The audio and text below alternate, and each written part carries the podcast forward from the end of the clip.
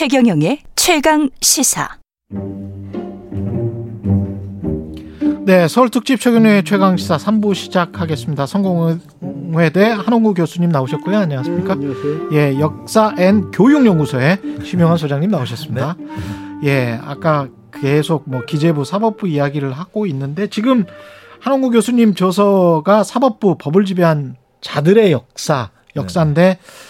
현재 시점으로도 관료들의 이야기는 좀 계속 돼야 될 것 같고요. 네. 기재부 이야기 하다가 우리가 막 멈췄잖아요. 근데 제가 경제부처 출입을 저 취재를 이렇게 좀 하면서 느꼈던 게 이 사람들이 가령 1급이나 2급으로 음. 퇴직을 하잖아요. 그러면 꼭 정년 퇴직이 아니라도 50 한 4, 5세 정도 되면 음. 차관이나 장관 서랍 속에 명단이 있어가지고 음. 다음에 이제 그 1급으로 승진 못할 사람 또는 차관모가 못 될 사람 이 사람들을 챙겨줘야 돼요. 음. 챙겨줘야 되면 다음 자리가 공공기관이나 공기업이 어디가 남느냐 어. 자기 산하 그 부처의 산하에 뭐가 있느냐 어. 그래서 1차 공공기관, 2차 공공기관까지 다 추려가지고 음. 1급, 2급을 배정을 해주고 당연히 자기 자리처럼 음. 가서 2년을 하고 또 선배들은 4년을 했고 6년을 했는데 나는 3년밖에 못하네, 4년밖에 못하네 이러고 있어요. 음. 그러니까 우리가 무슨 회전문 인사, 회전문 인사 뭐 정치권에서 그런 이야기 하는데 음. 완벽하게 장악이 됐거든요. 네.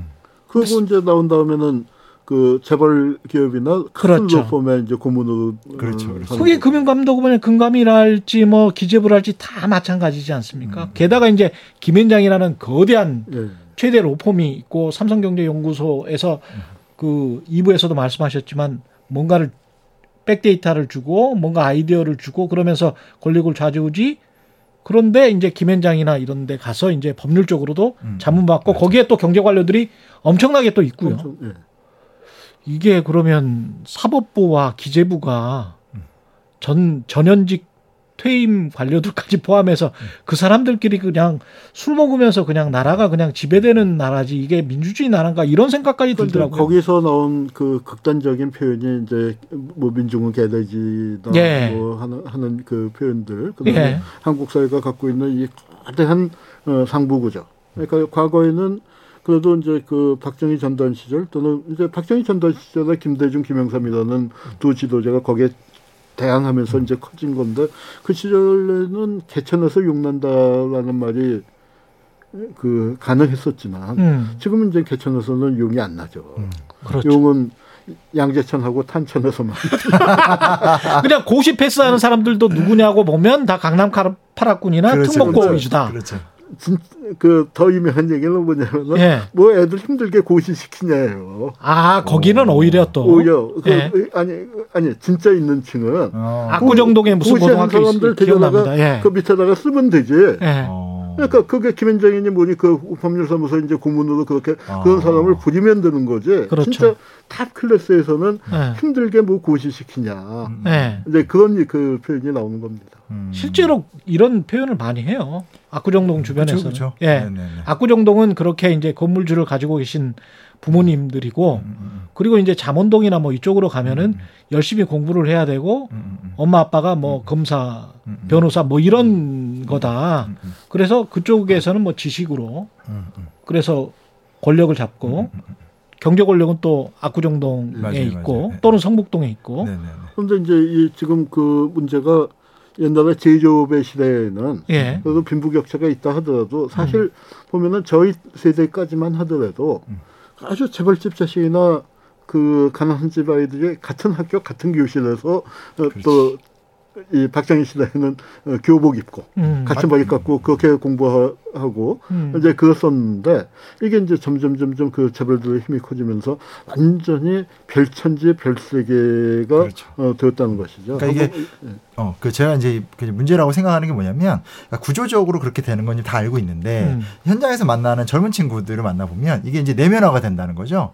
네, 그러니까 내가 예를 들어서 우리 집은 이 정도 사는 집이야. 그러니까 당연히 이 정도 대학을 가야 되고 음. 나는 내 성적상 뭐뭐 이렇게 어느 정도의 로스쿨을 나와야 돼. 이게 이제 내면화가 다 되는 거죠. 그러니까 그렇죠. 우리 눈에 보이는 소위 말하는 뭐 20대 MZ 세대들의 명품 뭐 tech, 예. 비트코인 tech 이게 겉으로 보면 젊은 애들이 왜 저렇게까지 돈을 밝히나라고 네. 생각을 하지만 이면을 보게 되면 이미 사회가 구조화가 됐다는 걸 젊은 세대 자체가 인지를 하고 있고 심하게 말하면 개구파. 그렇죠. 그래서 이제 각자 이제 자기의 이제 어떤 먹거리를 찾아가는 과정이 되어가고 있기 때문에 저는 이제 제가 썼던 리더의 상상력이라는 것은 이번에도 보면 아까 선생님 지적해 주셨지만 대선 후보 제가 여기 나오기 전에 이제 대통령 후보 이제 공약 비교집을 보고 나왔거든요. 아이고. 근데 그 고- 공약 비교집을 보면 관료개혁 얘기가 없어요. 그러니까 아예 빠져 있고 예. 물론 이제 얼마 아직 한 달 남았으니까 새롭게 공약집이 발표가 될지 모르겠지만 최경련의 최강 시사에서 종종 외치고 있습니다. 제가 아 관료 계획 안 하면 안 된다. 그러니까요. 예. 그게 비어 있는 거고 그리고 이제 사실은 이제 선생님께서 사법부 법을 지배한 자들의 역사라는 책을 쓰셨는데 예. 이게 이제 제가 왜 또 저 책을 추천했냐면 이게 문제다 문제다라고 하지만 이것을 연구하고 예. 체계화시켜서 어떻게 구조주로 왔는가에 대해서 한국 현대사에서는 저 책이 유일하거든요. 그래서 사실은 아. 이 얘기를 한 거고 제가 그래서 저번에 저거 내셨으니까 다음에 군부를 내시죠 했더니 그건 네가 해 말해가지고 이건 뭐지 말하면서 당황했던 기억이 있는데 좀 사법부. 법을 지배한 자들의 역사를 제가 읽어보면서 너무 두꺼운 책이어서 음. 제가 뭐 꼼꼼히 읽어보지는 못했습니다. 방송 때문에 이렇게 근데 진짜 구체적인 사례가 나오니까 그렇죠. 뭐랄까요? 분노가 다시 용서숨 치면서 이게 그냥 대충 아 그냥 해 먹었겠지. 옛날에 많이 해 먹었겠지. 그런 그랬던 거하고 이 구체적 사실로 아 이 정도로 해 먹었구나. 음. 그리고 거기에 저항하는 사람들은 이렇게 당했구나. 그러니까 이거는 제가 뭐 그, 그 책을 쓴 입장에서 지금 예. 이제 그 검찰 개혁이나 사법 개혁이 예. 민주화 되고 난 다음에 저 책에서 나오는 것보다 한 30년, 20년 지난 다음에 이제 검찰 개혁 미- 그 이제 부작용이 나타났잖아요. 그렇죠. 검찰이 얼마나 막강한지가 이제 그 드러나는데 어, 저 책을 쓸 때 그 시절로 돌아가면은요. 그때 그 그냥 기억을 해보세요. 박정희 때나 전두환 때 검찰이 나라를 그 떠들썩하게 시끄럽게 한 적이 있었냐면 없었거든요. 왜냐하면 검찰은 청와대에 찌그러져 있고 안기부에 찌그러져 있고 보안소에 찌그러져 있었단 음. 말이에요. 그러니까 이 심지어는 그 80년대 초반에 아주 유명한 얘기인데 그때 전두환의 처삼촌이 광업진흥공사 사장이었어요. 아. 이철리 장인가 났거든요. 예, 예. 근데 그때 뭐가 있었냐면 저질 연탄 사건이라는 게 있었는데 저질 연탄이라는 게 연탄이 그 무연 이제 북에는 씻고 먹지만 무연탄이 적게 들어가 있으면 밤에 꺼지잖아요. 그럼 주부들이 새벽에 일어나서 또 갈아야 하니까 이게 12시간 안, 안, 안 터지면은 굉장히 골치 아픈 건데 저질탄 만들어서 이제 주부들이 새벽에 이제 잠 설치고 하니까 검찰에서 아 이거는 민생 사건으로 좋은 사건이다 해서 음. 그 수사에 착수해서 업자들을 잡아다니고 뇌물받은 동자부 동력자원부죠. 예. 그 국장을 구속시켰다가 예. 검찰총장이 잘렸어요. 그래서 야, 동력자원부 야. 국장급을 그래서 구속시켰는데 그때 나온 유명한 얘기가 검찰총장이 동자부 국장만도 못하다 어. 하는 얘기가 그 나왔었는데 민주화 되고 난 다음에 그 저 김영삼 대통령이 한 유명한 얘기가 음. 야 이게 해보니까 음. 검찰총장하고 장관 20개하고 안 바꿔. 어, 그렇죠. 그러니까 검찰총장이 그렇게 중요해졌고 그 다음에는 이제 정말 대한민국을 좌지우지하는 이제 검찰공화국이 됐단 말이죠. 예. 사법부에서도 보면 양승태라는 사람을 저도 이제 쭉 조사하고 또 이제 저 책을 쓰고 난 다음에 음. 반헌법 행위자 열전이라고 해서 그 헌법을 파기한 사람들을 쭉 조사하다 보니까 양승태라는 사람이 간첩 조작 사건을 또 판사도 했고 그 그다음에 긴급 조치도 많이 하고 그래서 사실은 제대로 됐었 더라면 우리 네. 사법부가 민주화 되는 과정에서 제대로 됐었더라면 옷 벗고 나갔어야 할 사람이에요. 음. 그 그렇지 않습니까? 군사독재 그렇죠. 정권 시절에 그 무고한 시민들을 간첩 만들고 하는데 앞장섰는데 그런데 뭐가 됐냐면 간첩 그렇게 만들고 했었으니까 이 정권 상태는 잘 보였을 거 아니에요. 어. 그러니까 요직으로 이렇게 갔단 말이에요. 그러다가 이제 그 통제가 빠지니까 어, 과거에 내가 요직에서 이 사법부에서는 내가 경력이 제일 앞서 내가 요직 제일 많이 했어. 그러니까 내가 줄 서서 이렇게 가서 그렇게 돼서 이 대법원장까지 갔어요. 그러니까 한국의 민주화는 뭐냐면 김영삼, 김대중 대통령 때 과거 정산을 했다고 하지만 어, 한계가 그 우리 우리 민주화는 과거 청산 없는 민주화예요. 음. 그러니까 노무현 대통령이 탄핵 당했을 때 그 탄핵안을 갖다 낸 사람이 보면은 김기춘. 그러니까 유신과 조작 간첩과 그 지- 그 지역 감정과 음. 그 대명사죠. 그다음에 또 또 한편이 김용규라는 사람인데 친일 과거사법 그 뭉개버렸고 예. 그다음에 그 전두환의 고향 출신으로 오공의 어떤 그 마름 역할을 한 사람인데 음. 이런 사람이 대통령을 자르는 그 탄핵안을 딱 갖다 내는 장면을 보니까 완전히 이거는 아 우리가 민주화는 됐지만 과거 청산 없이 민주화됐다는 게 민주주의 자체를 이렇게 위협하는구나. 그걸 아주 뼈저리게 느끼게 된 거죠. 그러니까 이 사법개혁이라는 것들이 그 이 지금 벌어진 게 사실은 60년대, 70년대, 80년대 뿌려진 씨앗이 그, 그 병균을 어, 제거하지 못했기 때문에 벌어진 거라고 봅니다. 그러니까 살짝 덧붙이면 이제 김기춘 씨 얘기가 나와서 그런데 예. 사실 이제 뭐 그 이제 중정 라인이었었기 때문에 통상 음. 이제 박철원 씨 같은데 회고를 보게 되면 음. 이제 전두환 정권기 때 이제 생존만 근근히 버티고 있었던 상황이었었는데 음. 노태우 집권기로 들어오면서 이제 화려하게 이제 검찰총장, 예. 사법 법무부 장관으로 이제 등장을 하게 되고 음. 어 그리고 이제 나중에 가다 보면 이제 박근혜 정권 때 이제 문화예술계 블랙리스트 탄압으로 예. 나타나게 되니까 이렇게 한 인물을 보더라도 이제 궤적이 그려진다라는 거고요. 검찰의 진짜 힘이라는 게 뭐냐면은 잡아들이는 힘도 있지만 봐주는 힘이 아, 봐주는. 힘. 기소 불기소. 네. 네, 기소 불기소도 있고 예. 기소를 해도 뭐냐면은 어, 그러니까 이제 뭐 관심이 다 집중돼 있는 거를 불기소를 할 수는 없으니까 기소를 하는데 핵심 혐의를 빼요. 핵심 음. 혐의, 핵심 증거를 빼니까 에, 법원에서는 손방망이 처벌이 음, 될 수밖에 나, 없고. 될 수밖에 없는. 그러니까 네. 그때 이제 가령 예컨대 그 오공화국 시절에 아 그러니까 아예 그 전단 정권을 창출하는 핵심 인물 중에 이학봉이라는 사람이 있죠. 음. 그 보안사 그, 그 수사국장 하면서 이제 쭉 그 다 뭐 김영삼 그 김대중 대통령 사건 때도 이제 구문수사했고 뭐 김재규 정성화 다 이제 잡아다가 하면서 이제 그 이 오공화국을 만든 사람인데 이학봉. 예, 이 사람이 민정수석을 5년을 해서 이제 뭐, 일, 뭐 전단 그, 이 일가 비리 이제 거기에 아주, 아주 이제 총괄인데 그 사람이 기소됐을 때 한 게 뭐냐면은 친구가 부탁한 걸 돈도 한 푼도 안 받고 그, 그냥 부탁을 들어준 게 뭘로 됐냐면 그 유명한 직권남용죄가 처음 적용이 돼요. 아. 근데 그 직권남용죄 그때 수사검사가 또 지금 그 홍준표 아. 대표가 수사검사였고 예. 뭐 그렇게 되면서 이제 그이 처벌이 유예무예되고 이제 그 풀려나고요. 음. 근데 이런 식의 그 봐주는 사건이 있었고 그다음에 검찰이 전면에 등장하고 아까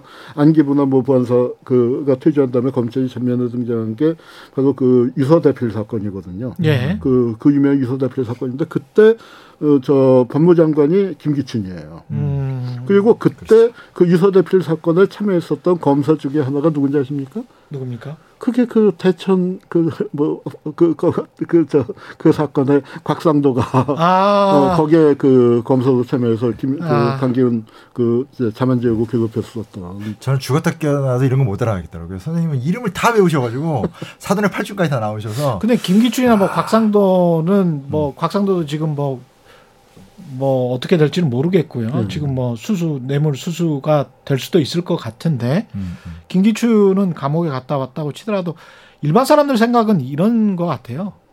제가 피해자들이나 뭐 사법 피해자들 이, 이야기 뭐 이렇게 보고 그러면 그분들이나 그분들 가족들은 얼마나 피눈물을 흘리겠습니까? 맞아요. 음. 근데 이 가해자들은 승승장구를 하잖아요. 그리고 어, 떻게 뭐 호소를 하고 바지가랭이 잡을 수 있는 그런 위치도 아니고 어떻게 만나볼 수도 없는 위치에 올라가 있고 그러면 일반 대중들 입장에서 봤을 때는 어차피 역사는 저렇게 돌아가는가 보구나. 인간들 다 껍빛단 리들로 꽉 차여진 한국 사회 여기에 대항해봤자 뭐 하겠냐. 예? 그렇게 하면서 자꾸 패배 의식에 그 사로잡혀서 역사가 계속 발전이나 진보가 안 되고 그냥 그냥 과거 역사로 돌아가고 돌아가고 그렇게 되는 거 아닙니까? 그래서 이제 예. 그걸 좀 막기 위해서 음. 이제 저는 그 반헌법 행위자 열전이라고 해서 예. 그 헌법을 파괴하고 한 사람들이 무지무지하게 많지만 음. 그 중에서도 대표적인 사람들 그 몇백 명만이라도 그 명단을 정리하고 그들의 행적을 기록하자. 예. 그들을 현실의 법정에 세우지는 못했지만 음. 역사의 법정에는 세워야 할 게 아닌가 이제 생각하면서 그런 작업을 하고 있고요. 그다음에 사과 같은 것들은 왜 필요하냐? 사과 그 오래된 일이기 때문에 지금 처벌이 불가능하다면 어, 그 할지도 모르지만 예. 그 사람들 사과가 필요한 것은 그게 피해자들에 대한 치료제가 되는 거예요. 음. 근데 전단이 끝내 사과하지 않고 갔잖아요. 그렇죠. 어, 그 이제 그런 거 보면은 그런데 그, 결국 그렇게 되면 그 업보가 자선 만대로 이어질 겁니다. 그렇죠. 저는 노태우 대통령이 그래도 어, 그 자식을 보내서 사과하고 네. 한게 뭐 그 사과의 진정성에 대해서 이제 이렇군 저렇군 또 어, 얘기하는 분들도 있지만 음. 적어도 자식 들에게까지 그 업보를 물리지 않고 자기 당대에서 어 그 끝내겠다는 그런 의지고 그게 바로 전두환과 노태우의 그래도 그 차이 였다고 생각을 해요.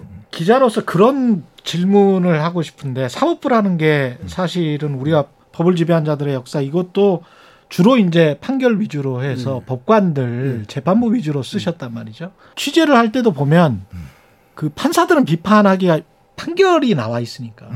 그런데 어렵게 구- 구해서 한다고 한다면. 근데 이제 검찰은 수사 기록도 안 남아 있고 그거 자기들 캐비넷에 다 넣어 가지고 있고 그다음 모든 게 다 비밀이고 하고 싶을 때만 이렇게 슬슬슬 흘려주는 그런 식이잖아요. 그러면서 이제 정보를 가지고 또 사람들을 지배하고 언론을 지배하는 그런 검찰의 행태를 보여왔단 말이죠. 그래서 검찰 같은 경우는 지금 어떻게 기록을 할 건지도 좀 난망이고 어떻게 해야 됩니까? 어, 그, 이제, 노무현 전 대통령 시절에, 예. 그, 권력기관의 과거사위를 자체적으로 만들어서, 그러니까, 바깥에서 그 조사하고 뭐 처벌하기 전에 스스로 반성문을 제출하라. 음. 이제 하는 걸로 해서 그 4대 권력기관, 그러니까 안기부, 보안사, 경찰, 검찰, 한테 과거사위를 만들라고 지시를 했는데, 예. 삼개 기관을 만들어서 그럭저럭 뭐 하여튼 반성문 비슷한 것들을 냈습니다. 음. 저는 국정원 과거사위에 그 참여해서 예. 그 국정원이 반성문을 쓰는 작업을 옆에서 도운 셈이 됐고요. 그런데 안 한 데가 검찰이에요.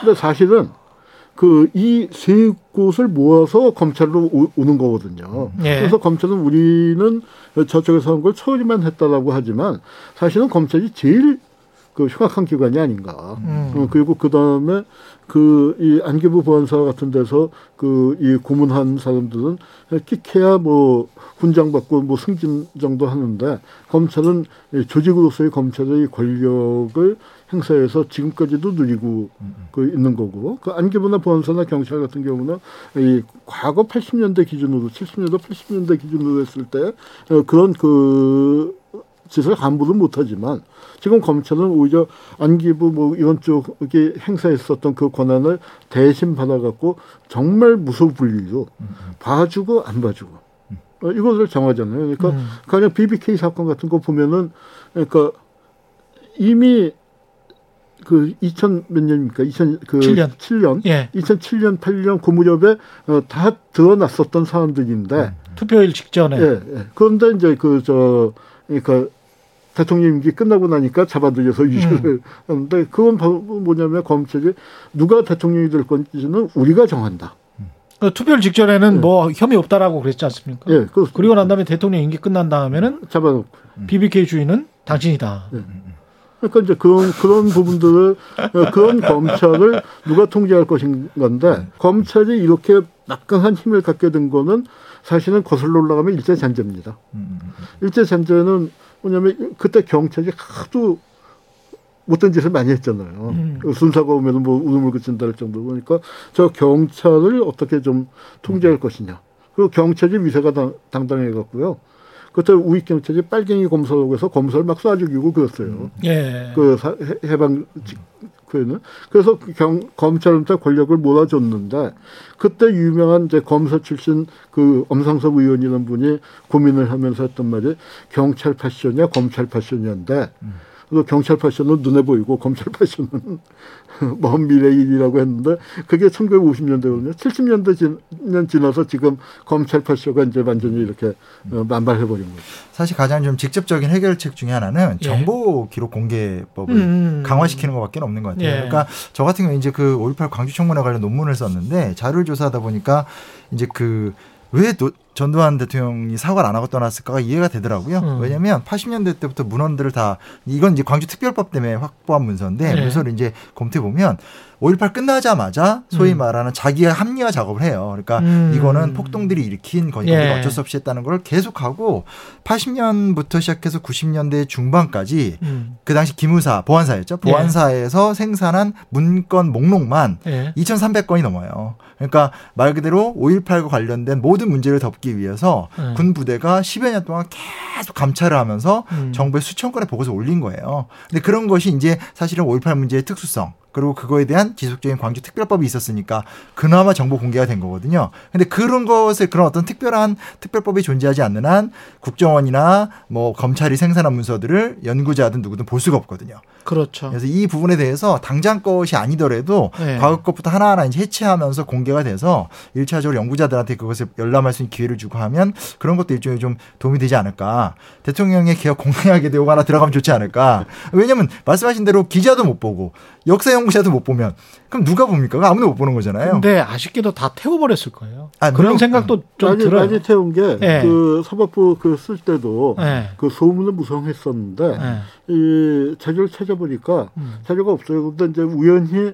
딴 있는 맞아요, 자료가. 그 이제 남아있다가 나오는데 뭐냐면은 그래서 이제 그 저 사법부에서는 길게 인용을 했는데 판사 비위에 관한 보고 처리인데 철포너가 뭐 11번, 13번 하는데 그거 하나 남아 있으면은 앞 앞부분 거 또는 뒤에 몇 건이 더 있었는지 모르는데 우연히 그거 하나 남아서 그 내용을 갖고 썼는데 보면은 이제 그 소문 무성했던 얘기고 보면은 기가 막히고 판사 한 명을 탈탈탈탈 털었는데 아무것도 안 나왔어요. 정말 아. 정말 아무것도 안 나왔으니까 뭘 했냐면은 그 서기가 그 서기가 판사한테다가 어, 뇌물을 줬다고. 음. 그러니까 아이 판사가 무슨 그 뭐가 생기면은 떡값을 그 밑에 음. 자기 그 밑에 있는 서기한테 줬으면 좋지 서기가 그 줬겠습니까? 예. 그거 한 건 그 그것도 이제 증거 없이 그냥 진술만 받은 걸로 그거 한 건이니까 그 판사님은 정말 깨끗했던 거죠. 그러니까 비리처리라고 해서 보고서가 수십 건, 그러니까 열몇 건이었는데 어, 돈 받은 거 한 건도 없. 없는 그렇게 이제 청년만 생활을 했으니까 했는데도 쫓겨났던 거죠. 그래서 사법부가 그렇게 침묵의 과정을 겪었고 거기에 순응했던 사람들이 살아남았고 어, 다그저 권력이 요구하는 대로 조직간 첩도 만들고 또 엄한 사람들 민주인사들 탄압하고 했던 사람들이 아무런 사죄도 반성도 없이 올라가서 대법원장이 되고 민주화된 민주화됐기 때문에 됐잖아요. 그리고 민주화된 다음에 대법원이 너무 권한이 독재자한테 찌그러졌었다 해서 권한을 많이 주니까 양승태 같은 사람은 어, 박정희 시대의 민복기나 뭐 유, 전단 시대 유태현과는 비교가 안 될 정도로 막강한 권력을 그 가진 제왕적인 대법원장이 돼서 어, 그뭘 했냐면은 자기들 이익을 챙겼잖아요. 그러니까 네. 조작간첩이라든가 아니면 그 강제노동자들 그 재판 을 거래해갖고 뭘 하려고 했냐면 사법 엘리트들이 해외 뭐 덴마크에도 나가자 아, 네덜란드에도 나가 그 판사를 발견하자 뭐 어떤 그 공소법원을 만들어서 고위직 법관들 숫자를 늘리면은 통제하기에 또 좋잖아요. 음. 그러니까 이제 뭐 그런 거 하자 하는 그, 그 자기들의, 떡을 줬구나 떡을. 예, 자기들의 이익을 추구한 거예요, 관료들이. 그러니까 이게 뭐 터- 많이 태우긴 하지만 예. 자신들의 업적을 위해서라도 이제 많이 스토리지가 돼 있는 것도 있거든요. 그래서 음. 그런 부분에서는 그러니까 예를 들면 광주 같은 경우도 없었어요. 없었는데 음. 발견했던 문서가 뭐냐면 93년에 이제 그 김현삼 정권에서 과거사 수사할 적에 만들어 놨다가 안 쓴 자료가 아. 정권이 몇 번 바뀌었는데 계속 갖고 있던 거예요. 그래서 예. 그걸 왜 갖 다 놨냐 하니까 이제 관계자들 얘기 들어보니까 어. 맨 처음 학자들은 이제 양심 때문에 이런 얘기했는데 양심이 아니라 양심이 아니라. 어느 시점에 어떤 때에 또 이것이 필요할지 모른다. 모르니까 갖고 있었다라고 얘기하는데 어떤 쪽이든 간에 당연히 모든 문서는 존재하지 않지만 뭔가 그런 게 좀 바뀌면 되지 않을까 뭐 이런 생각도 해보게 됩니다. 마지막으로 이 부끄러운 역사를 통해서 우리가 기억해야 될 게 뭔지 한 말씀씩만 해주십시오. 네. 아, 참, 그, 그러니까, 이제 사법부 문제. 결국은 이런 것들을 바꿔온 게 그 미약하지만 민중들, 시민들의 참여와 감시였습니다. 음. 이제 그게 촛불로 이어졌고. 그런데, 어, 촛불이 5년이 지난 다음에 지금 이렇게 그렇죠. 된걸 생각하면은 참 음. 답답해요. 우리가 슬프죠. 그렇게 촛불까지 예. 했는데 그러면은 우리가 그러면 촛불 그, 그 거대한 촛불을 해놓고 무엇을 방심했기 때문에 음. 무엇을 방심했기 때문에 그 촛불에서 보여주었었던 민중의 힘이나 개혁의 에너지가 이렇게 에, 그 정말 그 음. 흔적도 없이 에, 사라져 버리게 됐는가. 그러니까 이제 이걸 그 좀 반성하면서 우리가 깨어서 어, 그 감시를 해야 하고 또 중요한 부분은 뭐냐면은 우리가 이제 과거에는 어떤 그 무슨 공동체나 뭐 그런 선을 추구했었는데 지금 세상이 많이 바뀌고 대중들도 감각이 많이 바뀌었어요. 자기 그렇죠. 이익을 추구하죠. 예. 어, 그리고 그거 자체가 뭐 인간의 본성이고 그 음. 본성을 거슬러서는 또 안 된다고 생각해요. 다만 그 자기 이익을 추구하는데 이게 어떻게 다른 사람의 이익을 침해하지 않는가와 음. 그다음에 이것이 어떻게 우리 사회가 정해놓은 기본적인 룰, 그 지금 젊은이들 좋아하는 공정성에 위배되지 않는가. 음. 어, 그 이제 그래서 그것을 좀 그 그런 감각, 어, 그 감각에 입각해서 어, 이 세상살이를 어, 그 세상 돌아가는 것들을 좀 그 봤으면 음. 이제 그거고 그 다음에 그것이 궁극적으로 그런 공정이 실현되기 위해서는 사실은 정의가 필요한 거죠. 정의가. 그러니까 가령 요새 이제 그 200만 원 그 사병 월급 그 얘기가 나오지만 사병 월급 200만 원을 주는 게 본질이냐? 남북이 화해를 해갖고 그 하- 대한민국 군인 60만이 군대 가고 있는 그 상황을 해결하는 게 더 본질적인 본질이냐. 것이냐. 음. 근데 그런 부분들을 우리가 좀 그, 어, 좀큰 것들을 많이 놓치고 있는데 시민들도 이제 그런 큰 문제와 나의 그 어떤 이익의 문제가 어떻게 연결돼 있는가를 그좀 바라볼 수 있는 눈을 키웠으면 좋겠습니다. 예, 심사님. 예, 저는 그냥 제가 쓴 책 제목을 활용해서 예. 이야기를 하고 싶습니다. 그러니까 국민들의 여전히 개혁에 대한 열망이 높다고 생각하고요. 예. 그리고 이제는 국민들이 요구하는 시대가 된 것 같습니다. 음. 중요한 건 리더가 즉 대통령이 어떤 상상력을 갖고 대통령제 국가에서 어떤 힘을 발휘하는가. 다음 대통령한테 좀 그런 기대를 많이 해보도록 하겠습니다. 알겠습니다. 예. 역사 N 교육 연구소 예, 심영환 소장님이셨고요. 성공회 대학교 한원구 교수님이었습니다. 고맙습니다. 감사합니다. 네, 감사합니다. 예, 감사하고요. 여기서 마치겠습니다. 설 연휴 따뜻하게 보내시고 설 특집 최경령의 최강지사 내일 아침에 저는 더 유익하고 재밌는 주제로 다시 돌아오겠습니다. 고맙습니다.